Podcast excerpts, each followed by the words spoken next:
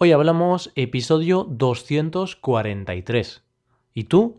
¿Qué propósitos tienes para este año?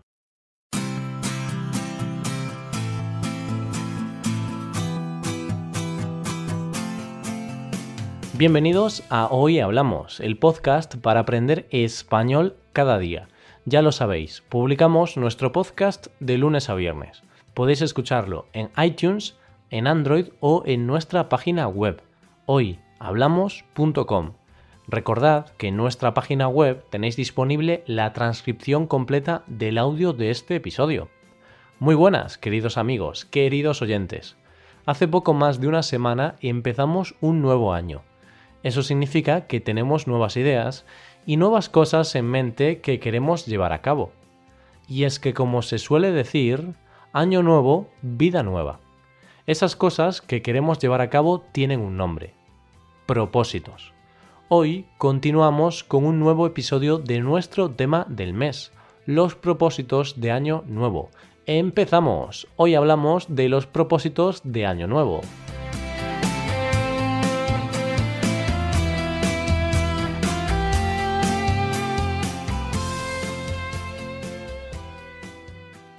Efectivamente, a estas alturas son pocas las personas que no han hecho su lista de propósitos de año nuevo. Unas listas serán más cortas, otras, en cambio, serán más largas, serán más ambiciosas. Lo que todas ellas tienen en común es una cosa, la firme determinación por alcanzar los propósitos ahí escritos. Propósitos que en muchas ocasiones no son del todo realistas. Seamos sinceros, en la mayoría de casos, los propósitos de Año Nuevo no son más que los objetivos que no hemos podido llevar a cabo antes. Sin embargo, en otros casos, son nuevas metas u objetivos que nos planteamos a medio o largo plazo. Estos propósitos u objetivos se suelen repetir bastante. La mayoría de gente se propone empezar el año con buen pie. ¿Cómo se consigue eso?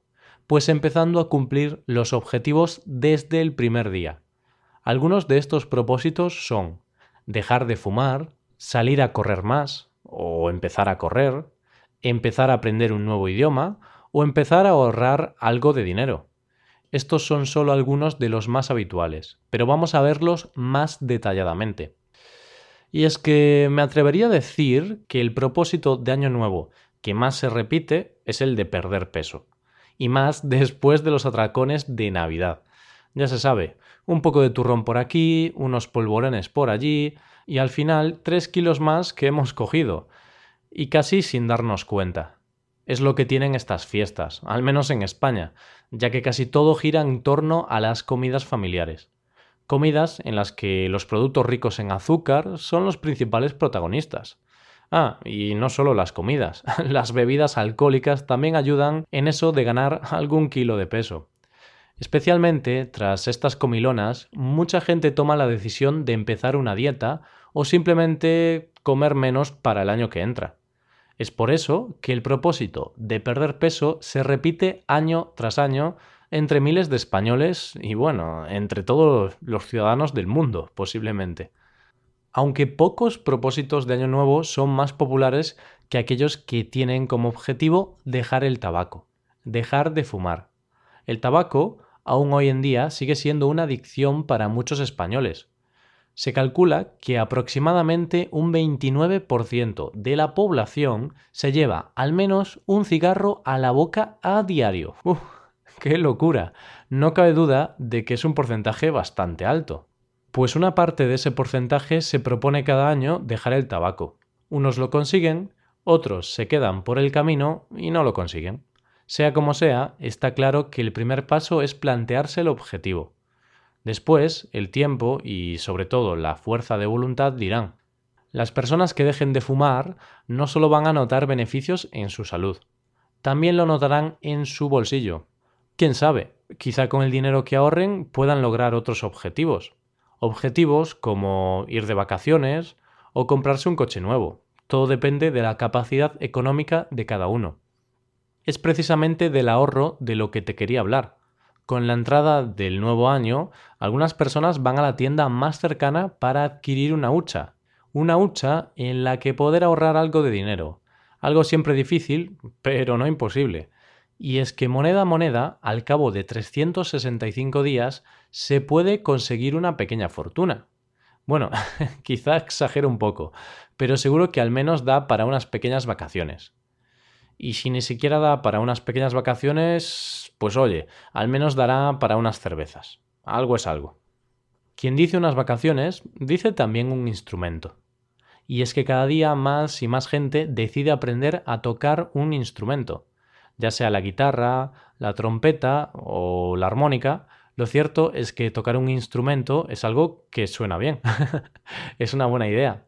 En España, como bien sabes, el instrumento estrella es la guitarra española o flamenca.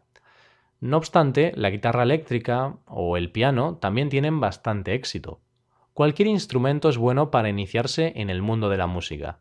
Sin embargo, hay que estar verdaderamente motivado para ello, puesto que aprender a tocar un instrumento conlleva mucho tiempo y dedicación.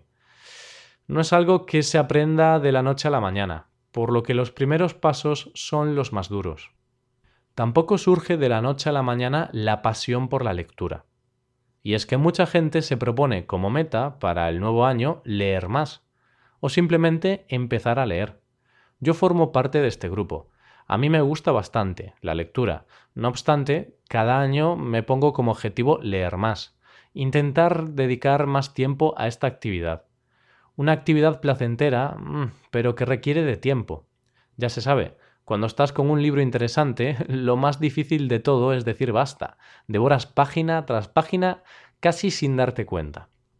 Lo que también requiere tiempo es un idioma. Eso lo sabemos todos. Aprender un idioma requiere muchas horas de práctica. Pues esto mismo, aprender un idioma, es lo que miles y miles de personas se proponen para el año que entra. En España no destacamos en idiomas, pero en los últimos años la cosa está empezando a cambiar. Cada vez más y más gente empieza a estudiar un nuevo idioma, principalmente inglés. En mi caso, para este año, me he propuesto perfeccionar mi inglés. Me imagino que en tu caso, ya que me estás escuchando, tu objetivo es mejorar tu español. Así que nada, a partir de hoy nos queda un largo camino. Eso sí, con esfuerzo seguro que vemos resultados en poco tiempo. Juntos lo conseguiremos, ya verás. Y si te desmotivas, pues aquí estamos nosotros para motivarte. Con estos propósitos de año nuevo vamos llegando al final del episodio de hoy. Si te apetece compartir tus propósitos con nosotros, ya sabes que estaremos encantados de leerte. Envíanos tus propósitos u objetivos a nuestra página web hoyhablamos.com.